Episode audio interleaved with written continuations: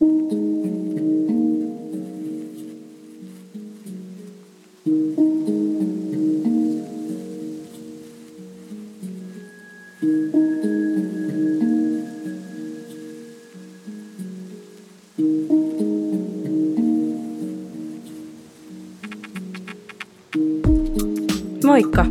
ja tervetuloa Propagandaradion kymmenennen jakson pariin.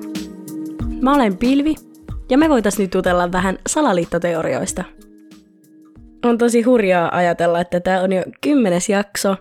Aika on mennyt tosi nopeasti ja tähän mennessä on Spotifyssakin ehtinyt mennä jo 500 seuraajan rajapyykki rikki.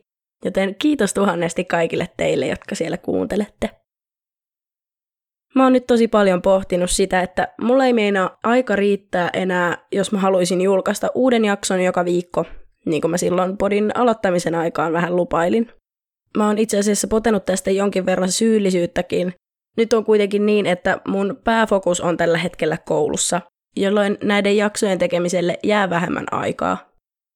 Mun uusi tavoite olisi noin kaksi jaksoa kuussa, eli suurin piirtein parin viikon välein. Mutta Tästäkään mä en aio ottaa turhaa stressiä, jotta tämän tekeminen pysyisi mukavana. Mä en kuitenkaan haluaisi löytää itteni tilanteesta, jossa mä oon kaiken kanssa aivan puhki, eikä näiden jaksojen tekeminen olisi enää kivaa, koska se näkyy ja kuuluu myös lopputuloksessa. Ja mulla on tosi tärkeää pitää huolta myös mun omasta henkisestä hyvinvoinnistani, sillä mulla on taipumusta murehtia ja stressata vähän liikaa. Joten ollaan armollisia itsellemme ja toisillemme joukosta. Mä jo kerran jouduin lykkäämään tämän jakson äänitystä ja julkaisua. Ja kun mä olisin vihdoin ehtinyt nauhoittamaan, niin mulla iski ihan kunnon syysflunssa, joka vei mun äänen lähes kokonaan. Nyt kun se on kutakuinkin vihdoin palautunut, niin toivottavasti se kestää tämän jakson verran. Joten pahoittelut, jos mä kuulostan vielä vähän flunssaiselta. Mä ajattelin tehdä tästä kymmenennestä jaksosta vähän pidemmän, mitä siitä nyt varmaan tuleekin, koska mulla on nyt kirjoitettuna sen verran paljon enemmän liuskoja tästä aiheesta kuin yleensä. Mutta ikävämpänä puolena tämän jakson aihe on melko rankka. Tässä jaksossa aiheena on Sandy Hookin kouluampuminen ja siihen liittyvät salaliittoteoriat. Tämän aiheen mulle vinkkas eräs kuulija ja neuvoi myös katsomaan erästä dokumenttisarjaa, joten kiitos hänelle siis tästä vinkistä. Varoitus. Tässä jaksossa käsitellään siis kouluampumisia ja esimerkiksi lapsien kuolemaa. Joten jos tämä on sulle liian vaikea aihe, niin mä suosittelen kuuntelemaan jonkun toisen jakson. No niin, mennään nyt vihdoin itse asiaan. Sandy Hookin kouluammuskelu tapahtui 14. joulukuuta vuonna 2012 Sandy Hookin alakoulussa Newtownissa Connecticutin osavaltiossa Yhdysvalloissa. Ammuskelussa kuoli yhteensä 28 henkilöä, joista 20 oli lapsia. Nämä tapahtumat alkoi hieman ennen puolta kymmentä aamulla, kun 20-vuotias Adam Lanza surmasi kotonaan äitinsä 52-vuotiaan Nancy Lansan ampumalla tätä neljä kertaa kasvoihin. Tutkijat löysivät Nancyn pyjamassaan omasta sängystään – Tämä on jo todella raju aloitus tälle tapahtumasarjalle, varsinkin kun I Don't Like Mondays podcastiin pitäjänkin mukaan kasvoihin ampuminen on aina jotenkin erityisen karmivaa. Valitettavasti nämä tapahtumat ei muuttunut tästä yhtään sen paremmaksi. Seuraavaksi Adam Lanza otti äitinsä auton ja ajoi sillä Sandy Hookin alakoululle. Hänellä oli mukanaan ainakin kaksi käsiasetta ja yksi kivääri, sekä useita patruunalippaita. Yllään hänellä oli mustat vaatteet, korvatulpat, aurinkolasit ja oliivin vihreä liivi. Länsä tunkeutui väkisin koulun alueelle ampumalla lukitun etuoven vieressä olevaa lasista paneelia. Jotkut koulussa kuuli nämä ensimmäiset laukaukset koulun sisäisen radion kautta, jota käytettiin esimerkiksi aamun avauksiin ja ilmoitusasioihin. Koulun rehtori Dawn Hoxbrung ja koulupsykologi Mary Sherlock olivat tapaamisessa muun koulun henkilökunnan kanssa, kun he kuulivat nämä laukaukset. Mutta he ei tunnistaneet ääniä nimenomaan aseen laukauksiksi. He ikävä kyllä päättivät lähteä yhdessä johtavan opettajan Natalie Hammondin kanssa käytävään katsomaan, mitä oli tapahtunut ja mistä äänet tulivat, kun he kohtasivat Lansan. Tapaamisessa ollut henkilökunnan jäsen on kertonut, että nämä kolme käytävässä olevaa naista olivat huutaneet ampuja, pysykää paikoillanne, mikä oli lopulta pelastanut heidän kollegoidensa hengen. Länsä ampui sekä rehtori Hochsprungin että psykologi Sherlackin. Tämän jälkeen Länsä kierteli henkilökunnan tiloissa, mutta ei tehnyt sen suurempia etsintöjä. Hän kävi toimistoissa ja työhuoneissa katsomassa, mutta ei nähnyt piiloutuneita henkilökunnan jäseniä ja kääntyi pois. Koulun 60-vuotias sairaanhoitaja Sarah Sally Cox piiloutui työpöytänsä alle ja näki sieltä Länsan jalat ja kengät hänen suuntaansa kääntyneenä. Länsä seisoi noin kuuden metrin päästä Sälistä ihan pienen hetken, kunnes lähti. Sally ja koulusihteeri Barbara Halstead soittivat hätänumeroon ja piiloutuivat koulun ensiapukaappiin. Matematiikan luokassa piileskellyt opettaja oli kuullut koulun talonmiehen Rick Thornin huutavan ampujalle käskien tätä laskemaan aseensa. Myöhemmin tämä sama talonmies juoksi käytävällä varoittain ihmisiä luokkahuoneissa ja soitti hätänumeroon. Tämä talonmies Thorn on mun mielestä jopa hieman aliarvioitu hahmo näissä tapahtumissa, sillä hän riskeerasi oman henkensä useasti pelastaakseen muut ja selviytyi näistä tapahtumista. Hän myös auttoi poliisia ja hätäkeskustyöntekijöitä tuolta tapahtumapaikalta käsin. YouTubesta löytyy useita videoita uutisista, jotka kertoo tästä tapahtumasta, ja monet soittaa esimerkiksi tämän sihteeri Barbara Halstedin ja talonmies Rick Thornin hätäpuhelut tuolta tapahtumapaikalta. Niitä ei ehkä kannata kuunnella, jos on kovin herkkä, koska jossain niissä kuuluu esimerkiksi laukauksien ääniä. Mutta ne ei ole sellaisia hätäisiä kirkumisia, vaan asiallisia yhteistyökykyisiä keskusteluja. Niissä informaatio välittyy hyvin, vaikka nämä soittajat on selkeästi peloissaan. Musta rauhallisuutta ei voi hätäpuhelussa painottaa tarpeeksi, sillä hätäkeskuksen on tosi tärkeää saada mahdollisimman selkeät tiedot siitä, mitä on tapahtunut ja missä, sekä mikä on tilanteen laajuus ja vakavuus. Okei, tämä meni nyt hieman sivupolulle, mutta musta tästä on hyvä muistutella, sillä jokainen on velvollinen tekemään hätäilmoituksen, jos tilanne niin vaatii. Ensimmäinen luokkahuone, johon Länsä meni, oli ensimmäisen luokan sijaisopettajana toimineen Lauren Rousseau'n luokkahuone. Rousseau oli kuitenkin paimentanut nämä oppilaansa luokan takaosaan ja yritti piilottaa heitä WC-tiloihin. Rousseau'n lisäksi erityisoppilaansa kanssa vasta viikon verran työskennellyt käyttäytymisterapeutti Rachel Davino sekä 15 Rousseau'n oppilaista kuoli. 14 näistä lapsista kuoli heti tapahtumapaikalle ja yksi menehtyi myöhemmin sairaalassa. Suurin osa näistä menehtyneistä löydettiin täpötäydestä WC-tilasta, johon he oli paenneet. Tämä ainoa tekopaikalta selviytynyt kuusivuotias tyttö löydettiin tuolta vessan kulmasta, jossa hän oli pysynyt paikallaan esittäen kuollutta, minkä takia hän oli säilynyt hengissä.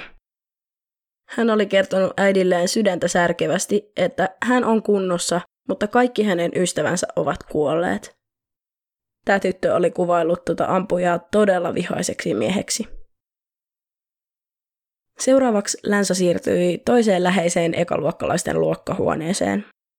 Näistä tapahtumista on vähän eriävää tietoa, mutta erään version mukaan tämän luokan opettaja, 27-vuotias Victoria Sodo, oli käskenyt joitakin oppilaita kaappiin tai WC-tiloihin sekä joitakin piiloon työpöytien alle. Tämän version mukaan opettaja Sodo oli kävelemässä takaisin luokan ovelle, kun Länsä oli kävellyt sisälle.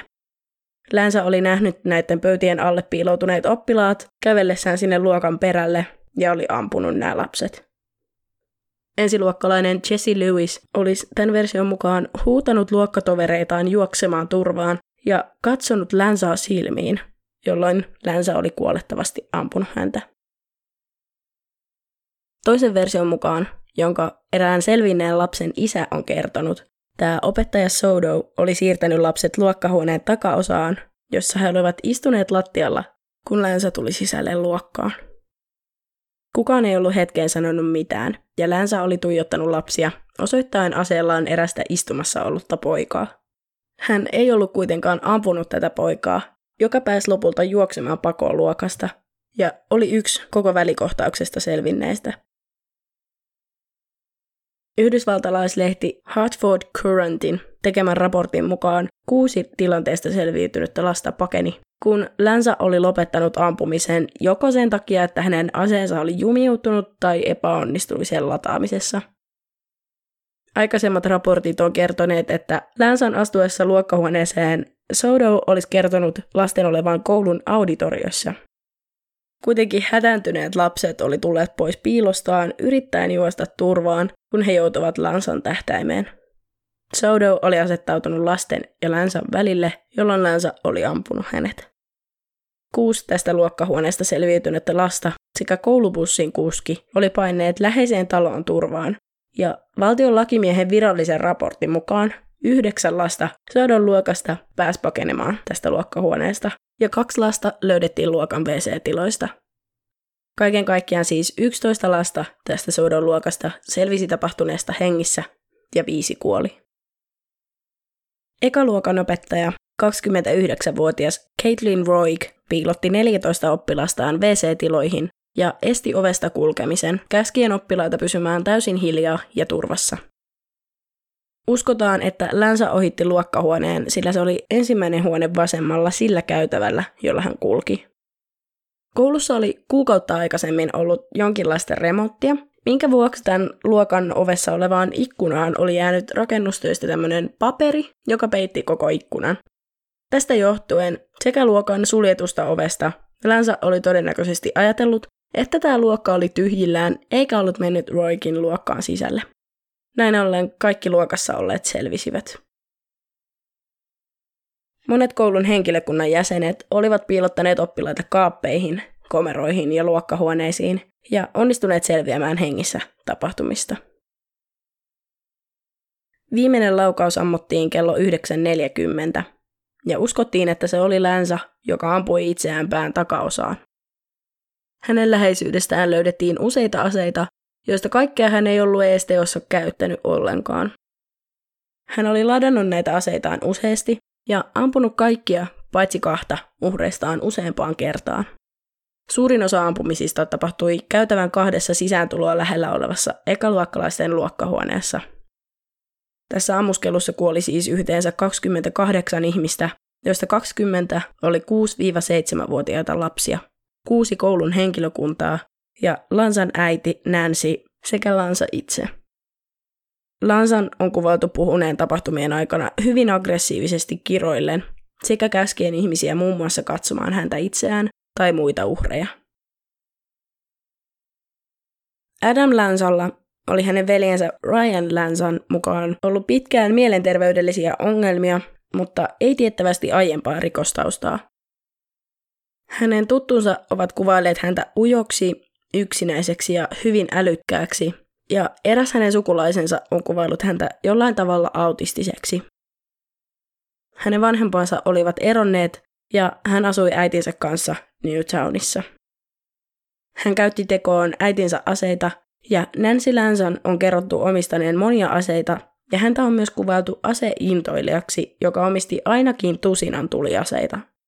Hän oli ilmeisesti myös vienyt poikiaan useasti paikalliselle ampumaradalle, jos se oppi käyttämään aseita ja ampumaan. Adam Lanza oli taaperoijassa osoittanut kehitysongelmia, kuten kommunikaatio- ja aistivaikeuksia sekä sosiaalisten taitojen viivästymistä. Hänellä diagnosoitiin 13-vuotiaana Aspergerin syndrooma ja vuotta myöhemmin pakkooireinen häiriö eli OCD. Hänellä kokeiltiin masennuslääkitystä, mutta se lopetettiin kolmen päivän jälkeen, koska se vaan pahensi hänen tilannettaan. Vuosi näiden ammuskelujen jälkeen hänen isänsä epäili poikansa sairastaneen skitsofreniaa, joka olisi jäänyt huomaamatta, koska merkit skitsofreniasta ja psykoottisesta käytöksestä olisi virheellisesti pistetty hänellä jo diagnosoitujen sairauksien sekä hänen erikoisen käytöksensä piikkiin. Länsä oli itse käynyt Sandy Hookin alakoulua. Hieman vanhempana hän oli äitinsä mukaan alkanut kokea ahdistusta ja hän oli reagoinut aika vahvan negatiivisesti esimerkiksi päivän aikana tapahtuneisiin luokkahuoneen vaihdoksiin. Hän oli jopa joutunut sairaalahoitoon intensiivisen ahdistuneisuutensa vuoksi. Teini-ikäistä Länsaa olivat hänen opettajansa ja koulutoverinsa kuvailleet älykkääksi, mutta hermostuneeksi ja levottomaksi. Hän koitti välttää huomion herättämistä, eikä pitänyt sosiaalisoinnista muiden ihmisten kanssa, eikä hänellä tiettävästi ollut lainkaan läheisiä ystäviä koulussa. On ajateltu, että murrosien aiheuttavat hormonaaliset muutokset olisi pahentaneet hänen mahdollista autismiaan. Tämän tapahtuman tutkijat on jälkikäteen huomanneet, että Länsä oli todella kiinnostunut ja lumoutunut erilaisista ampumavälikohtauksista, erityisesti erilaisista kouluampumisista. Hänen huoneestaan oli löydetty lehtileikkeitä, joista yksi oli esimerkiksi The New York Timesin kirjoittama juttu miehestä, joka oli ampunut koululaisia vuonna 1891. Hänen tietokoneeltaan löydettiin kaksi aseella suoritettua itsemurhavideota, kouluampumisista kertovia elokuvia ja kaksi kuvaa, joissa Länsä osoitti päätään aseella. Koneelta löytyi myös dokumenttivideo nimeltä Selfish, eli itsekäs, joka kertoi naisten itsekkyydestä. Syy, miksi tämä kaikki selvisi vasta näiden tapahtumien jälkeen, on se, että Länsä ei suostunut päästämään ketään hänen huoneeseensa. Kaksi vuotta ennen ammuskelua hän oli katkaissut välit isänsä ja veljensä, ja jossain vaiheessa hän viestitti äidillensäkin vain sähköpostilla, vaikka he asuivat samassa talossa. Tämä kaikki ei tietenkään oikeuta mitään, mitä hän teki, mutta ne saattaa selittää ehkä hieman, mitä tämän teon taustalla oli. Motiivi näihin ampumisiin on voinut olla esimerkiksi se, että hänen äitinsä halusi muuttaa eri kaupunkiin, mikä olisi sitten ollut hänelle liikaa. Tämä äiti Nancy oli suunnitellut ostavansa matkailuauton poikansa väliaikaismajoitukseksi, jotta kun mahdolliset ostajat kävis katsomassa taloa, Adam ei häiritsisi tätä näyttöä. Koska Länsä oli jo kouluikäisenäkin ahdistunut luokkahuoneiden vaihdoksista, oli varmasti tämä kotikaupungista ja mukavuusalueelta lähteminen todennäköisesti tosi pelottavaa ja ahdistavaa. Ja se kaikki purkautui tällaisella todella inhottavalla tavalla. Oikeuslääketieteellinen psykiatri James Knoll on arvioinut, että Länsan teko välitti selvän viestin, että koska häntä oli syvästi satutettu, hän tarttuu aseeseen ja siirtää kivut muihin. Silloinen Yhdysvaltain presidentti Barack Obama oli järkyttynyt tapahtuneesta ja oli kuvaillut päivää hänen presidenttikauteensa kamalimmaksi.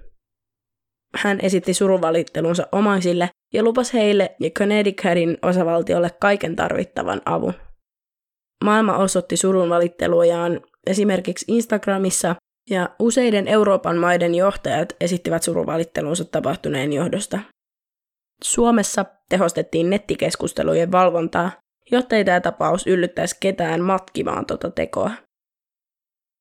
Yhdysvalloissa herästään tapahtuman johdosta keskustelu aselaeista, ja esimerkiksi The Journal News-lehti julkaisi 33 000 aseluvan haltijan yhteystiedot, mikä herätti aika paljon vihaa.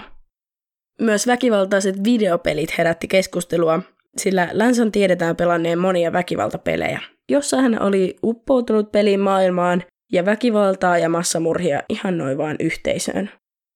Monilta radioasemilta vedettiin tämän tapahtuman vuoksi monia koulusurmiin viittaavia kappaleita, ja laulukilpailu X Factor USAin vuoden 2012 finalistit esittivät yhteiskappaleen You're Not Alone, joka oli omistettu tälle tragedialle. Tähän ammuskeluun liittyvät salaliittoteoriat ei ole sieltä ilosimmasta päästä, ja ne on johtaneet aika ikäviinkin seurauksiin. Yleisin teoria on, että ammuskelu oli vaihteeksi Yhdysvaltain hallituksen salajuoni. Tässä usein teoriat jakautuu kahteen ryhmään. Toisten mielestä koko ammuskelua ei edes tapahtunut, kun taas toiset ei mene ihan näin pitkälle. Erään teorian mukaan hallitus lavasti tapahtuman tavoitellakseen tiukempia aselakeja. Aselakien lisäksi tällä on teoreetikoiden mukaan voitu tavoitella myös aseita omistavien ihmisten ja survivalistien sortamista. Survivalismi on siis eräänlainen elämäntapa, jossa varaudutaan suureen hätätilanteeseen tai katastrofiin. Survivalismissa kehitetään selviytymis- ja elonjäämistaitoja, ja valmistaudutaan hätätilanteisiin varaamalla muun muassa vettä, ruokaa, ampuma-aseita ja muita varusteita, joita katastrofin koittaessa voisi tarvita. Adamin äidin, Nancy Lanson, uskotaan olleen survivalisti, minkä takia hänellä olisi ollut niin paljon aseita. Asianajaja ja hammaslääkäri Orly Tate on tuonut ilmi kysymyksen. Oliko Adam Lanza huumattu tai hypnotisoitu tappokoneeksi, jotta hallituksella olisi veruke tai tekosyy evätä tavan kansalaisilta kyky puolustautua ennen taloudellista romahdusta.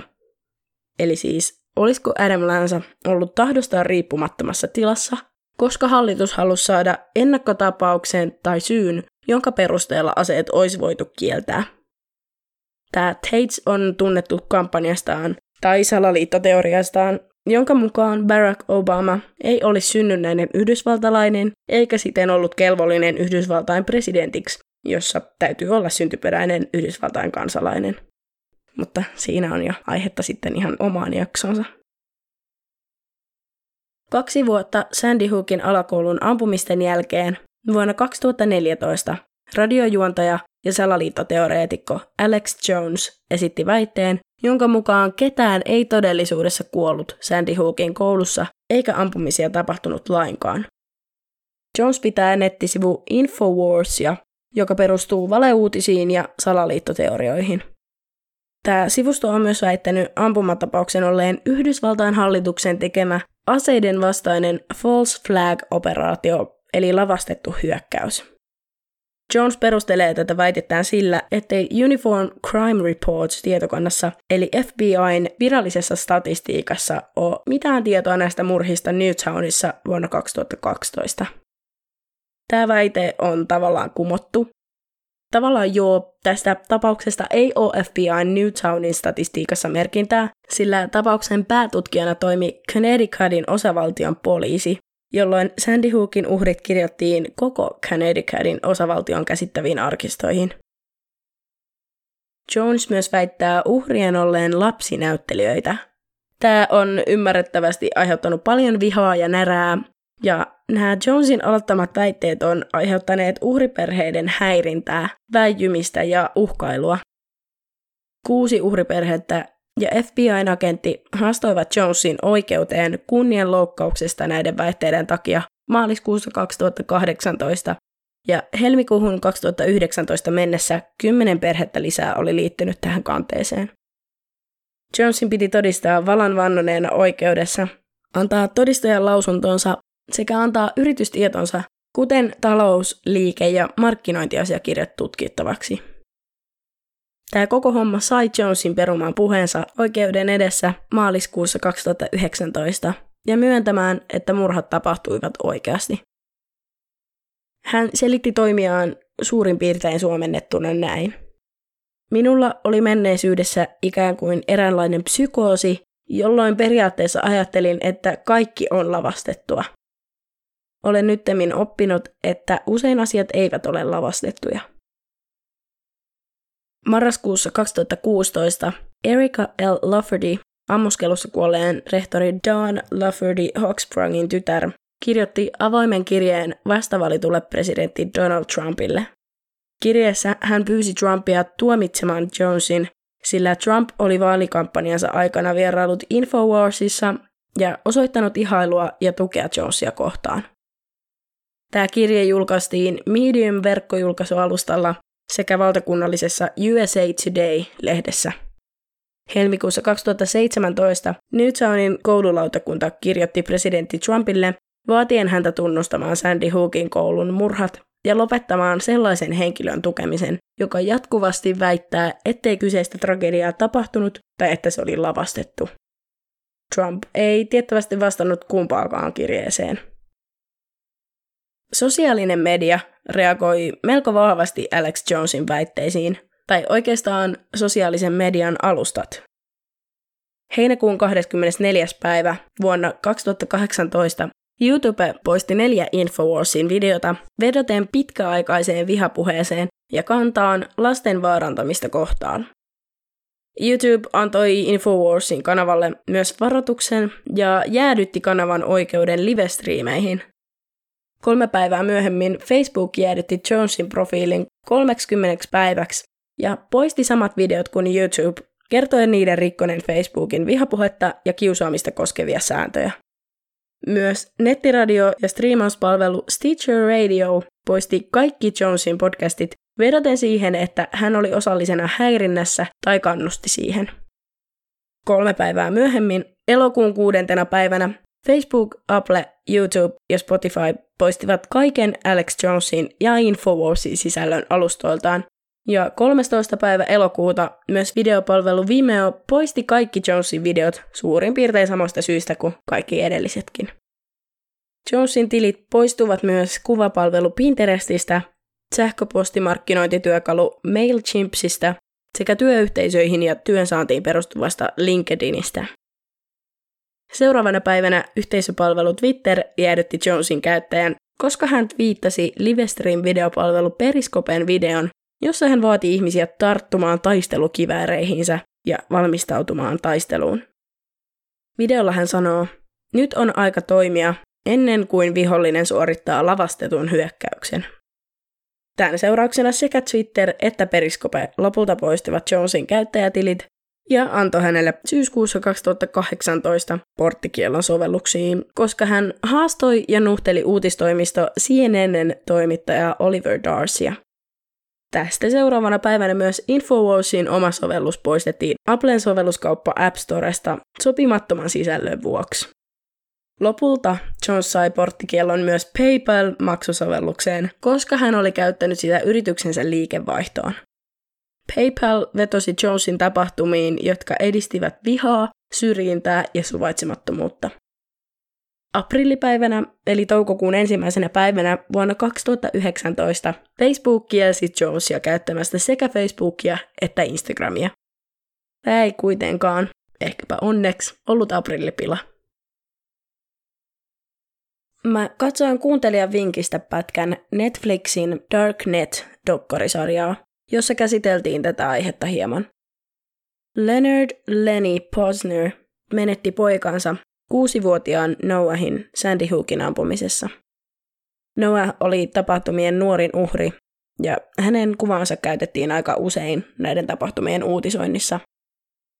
Noahin kerrotaan rakastaneen Super Mario-videopelejä ja takoja. Leni alkoi pian Noahin kuoleman jälkeen lisätä pojasta kuvia Google Plus-sivulleen, tehdäkseen pojallensa muistosivun.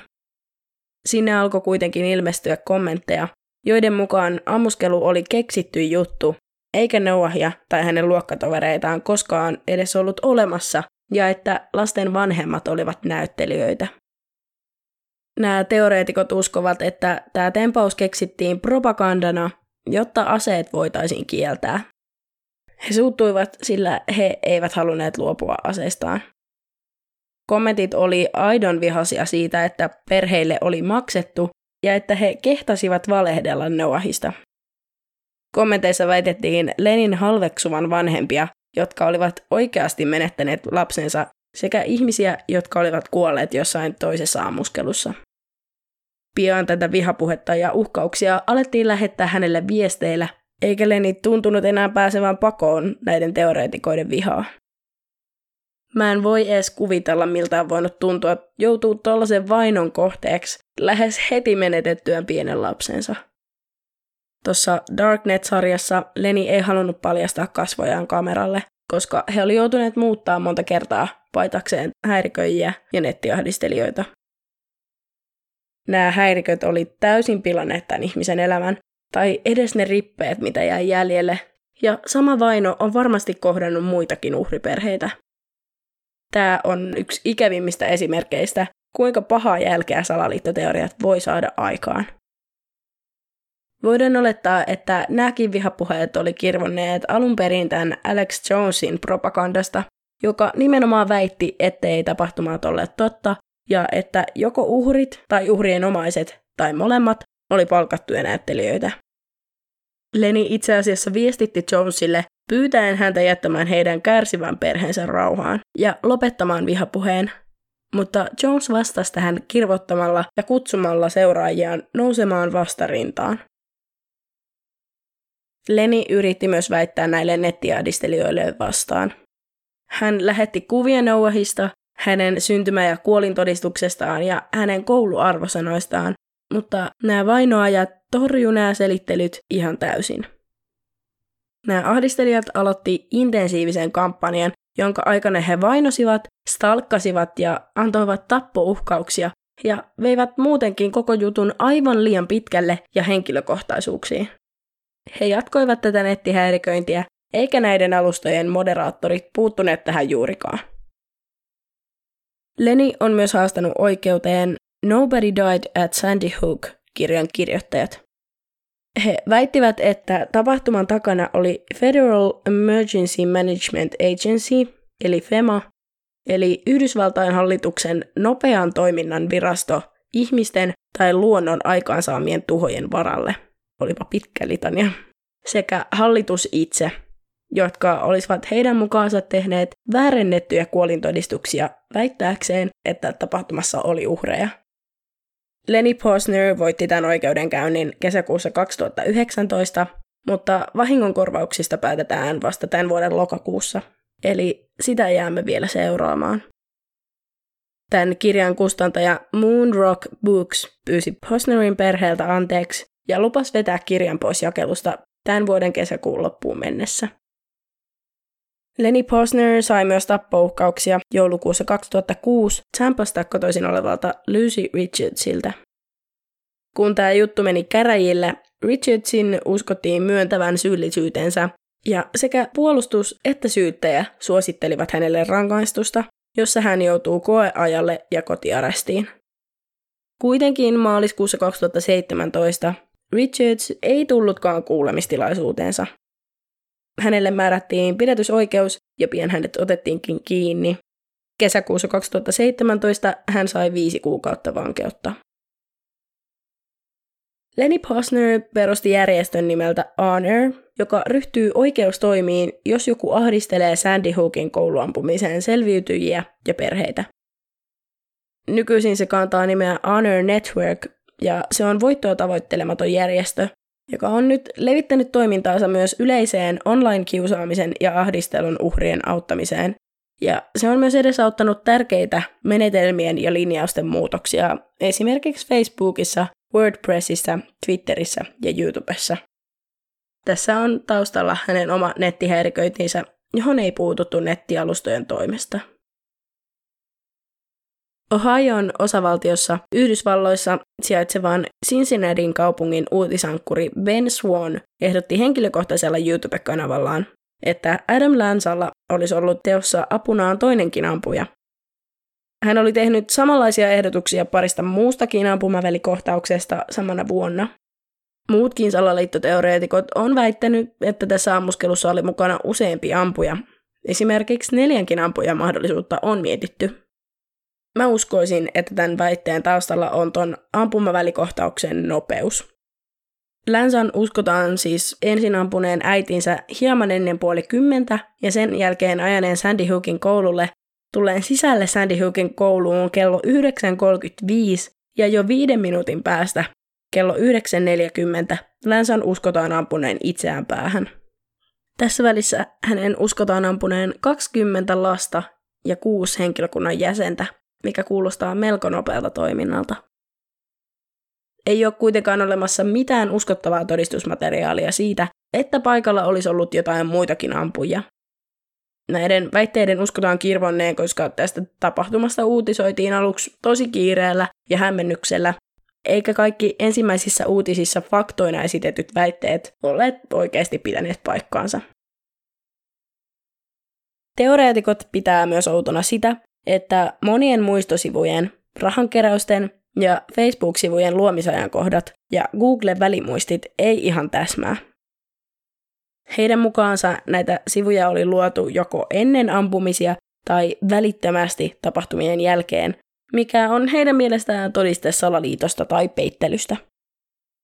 Joidenkin mukaan esimerkiksi ne uhrit, joiden muistolle oli jo etukäteen luotu muistosivu, olisivatkin olleet salamurhan kohteena ampumisessa, ja tämä salamurha olisi peitelty joukkoverilöylyn alle. Ilmeisesti näillä nettisivujen virheellisillä aikaleimoilla ei voi kuitenkaan todistaa mitään, sillä ne ei aina muutenkaan pidä paikkaansa, varsinkaan hakukoneissa. Jotkut aikaleimat luodaan ja yhdistetään URL-osoitteeseen eli www-sivuun, joka on voitu esimerkiksi päivittää, jolloin tämä aikaleima voi olla väärin. Mä en nyt oo ihan täysin varma tästä, koska mä en ole kovin perehtynyt ja mä käänsin tämän vaan suoraan englannista. Joten korjatkaa, jos mä oon väärässä. Iranin valtion virallinen tiedotusväline Press TV on promotoinut useita antisemitistisiä eli juutalaisvastaisia salaliittoteorioita, jotka väittävät, että Israelin kuolemanpartio olisi tämän Sandy Hookin kouluampumisen takana. Kuolemanpartio on siis puolisotilaallinen eli siviileistä koostuva sotilaallisesti järjestynyt ja koulutettu yksikkö, joka pyrkii lain ulkopuolella tappamaan hallituksen poliittisia vastustajia. Press TV haastatteli Veterans Todayn antisemitistisen valeuutis- ja salaliittoteoriasivuston puheenjohtaja ja päätoimittaja Gordon Duffia. Hän väitti, että tämä ammuskelu tehtiin kostona Israelin ja Yhdysvaltain suhteiden viilennettyä, ja vastalauseena erityisesti presidentti Barack Obaman asetettua entisen senaattorin Israelia kritisoineen Chuck Hagelin Yhdysvaltain puolustusministeriksi. Duff lainas haastattelussaan myös Michael Harrisia, joka on entinen Arizonan osavaltion kuvernööriehdokas, joka esitti tämän alkuperäisen väitteen Israelin kuolemanpartiosta ampumisen takana. Harris on julkisesti yhdistetty uusnatsien ryhmiin, ja hän on väittänyt israelilaisten olleen myös Norjassa vuonna 2011 tapahtuneiden terrori-iskujen takana. Yhdysvaltalaislehti The Washington Post kertoi Press TVin esittämien väitteiden sisältävän monia ilmeisiä loogisia virheitä. Tämä on heidän mukaansa tyypillistä iranilaiselle propagandalle, jolla on Washington Postin mukaan mainetta tulenarroista Israelin vastaisista uutisista ja villeistä salaliittoteorioista. Myös yhdysvaltalainen aikakausilehti The Atlantic kritisoi, että väite israelilaisten kuolemapartioista ampumisien takana leikkii selvästi niiden ihmisten pahimmilla peloilla, jotka uskovat juutalaisten salaliiton johtavan maailmaa. The Atlanticin mukaan tämä väite on kuitenkin melko säälittävä herjausyritys. Nämä salaliittoteoriat on herättäneet monia totuusliikkeitä tätä tapahtumaa koskien.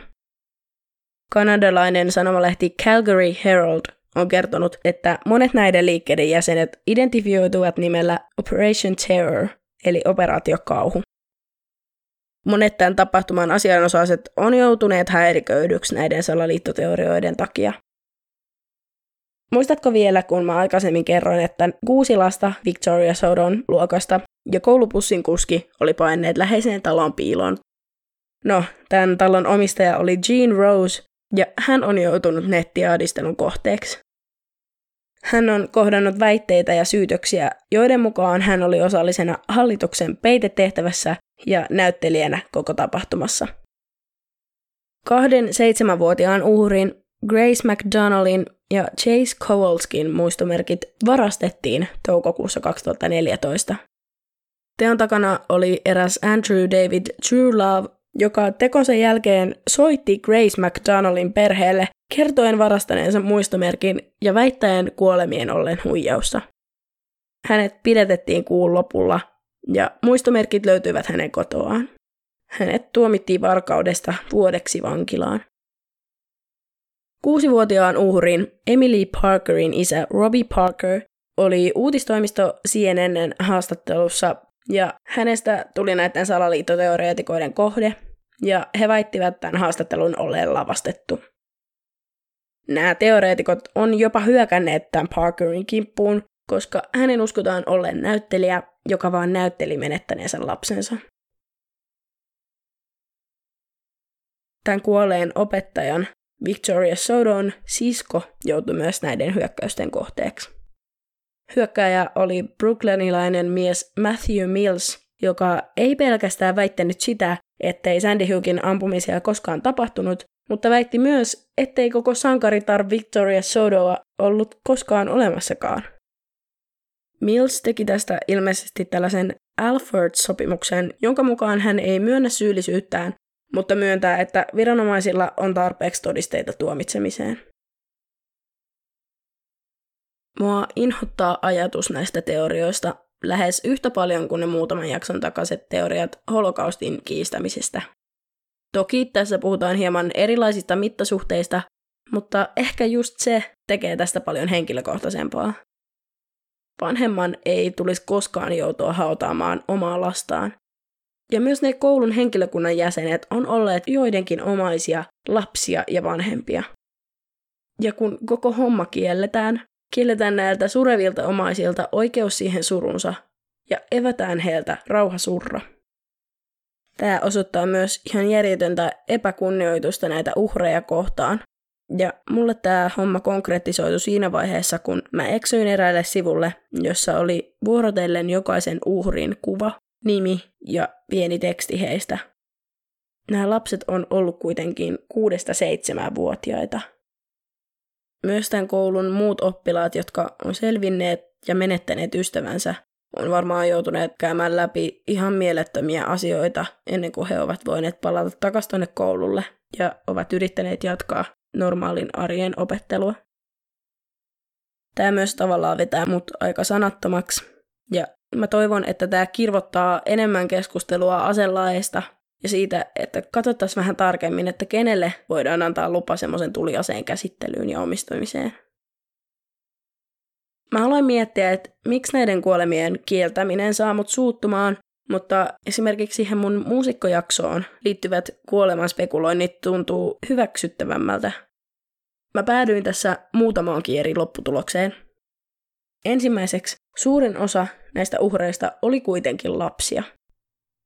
Monen Sandy Hookissa kuolleen uhrin elämä olisi varmasti vielä jatkunut pitkään ja oli jopa vasta alussa, ja tuntuu tosi epäreilulta, että joku on kokenut oikeudekseen päättää siitä, saavatko he elää vai ei. Toiseksi, kun verrataan vaikka Elviksen ja Michael Jacksonin kuoleman spekulointia tähän tapaukseen, on kyseessä kaksi aivan erilaista teoriaa. Toinen teoria ehdottaa, että ehkäpä nämä muusikot ei kuolleetkaan, koska he päättivät itse jatkaa elämäänsä. Toinen taas väittää, että kukaan ei kuollut, koska kaikki ovat palkattuja näyttelijöitä, eikä näitä uhreja ole mahdollisesti koskaan ollut olemassakaan. Nämähän on kaksi aivan erilaista asetelmaa, ja siksi ne musta ylittää reilusti jotain kirjoittamattomia rajoja. Nämä teoriat on myös hyvä esimerkki siitä, kuinka kaikki salaliittoteoriointi ei ole ihan ok ja voi pilata jonkun elämän. Nykyään meidän digitaalista jalanjälkeä ei voi paeta oikeastaan mihinkään, kun jokaisella on jonkinlainen sometili ja on löydettävissä jostain päin nettiä. Tämän takia esimerkiksi tämä Lenny Parsner joutuu elämään pimennossa, jottei nämä nettivainoajat löytäisi häntä enää. Tämä Netflixistä löytyvä Darknet-sarja näyttää siis pätkän tästä Lenin tarinasta, ja se löytyy kakkoskauden jaksosta numero seitsemän. Se on siinä aika alkuvaiheessa ja kestää aika lyhyen hetken. Tämä koko jaksokin on vain 20 minuuttia pitkä. Mutta jos se kiinnostaa, niin kannattaa käydä katsomassa. Mitä sä oot mieltä tästä kaikesta? Oliko tämä ammuskelu mahdollisesti aseiden vastainen hyökkäys vai oliko tämä puhtaasti kauhea tragedia? Olisiko nämä uhrit ja kautta tai heidän omaisensa voineet olla vaan näyttelijöitä tai oisko tämän iskun takana voinut olla Israelin kuoleman partio? Mä laitan tähän jaksoon liittyvää kuvamateriaalia podin Instagramiin ja kannattaa myös laittaa tämä tili seurantaan. Ja sehän löytyy siis nimellä at propagandaradio. Mä kertoilen sinne Instastoreihin myös podin kuulumisia, jaksoihin liittyviä kuvia ja uutisia ja muitakin julkaisupäivityksiä. Siellä voi ja saa ehdottomasti myös laittaa viestiä, kertoa vaikka omia näkemyksiään tai ehdottaa jotain aihetta. Viestiä voi myös laittaa sähköpostiosoitteeseen propagandaradiopodcast at gmail.com. Tässä oli taas kaikki tällä kertaa. Ihanaa ja kiitos kun kuuntelit. Tämä oli siis Propagandaradion kymmenes jakso. Ja ensi kerralla spekuloidaan taas jotain muuta. Kaikkea hyvää. Morjentes!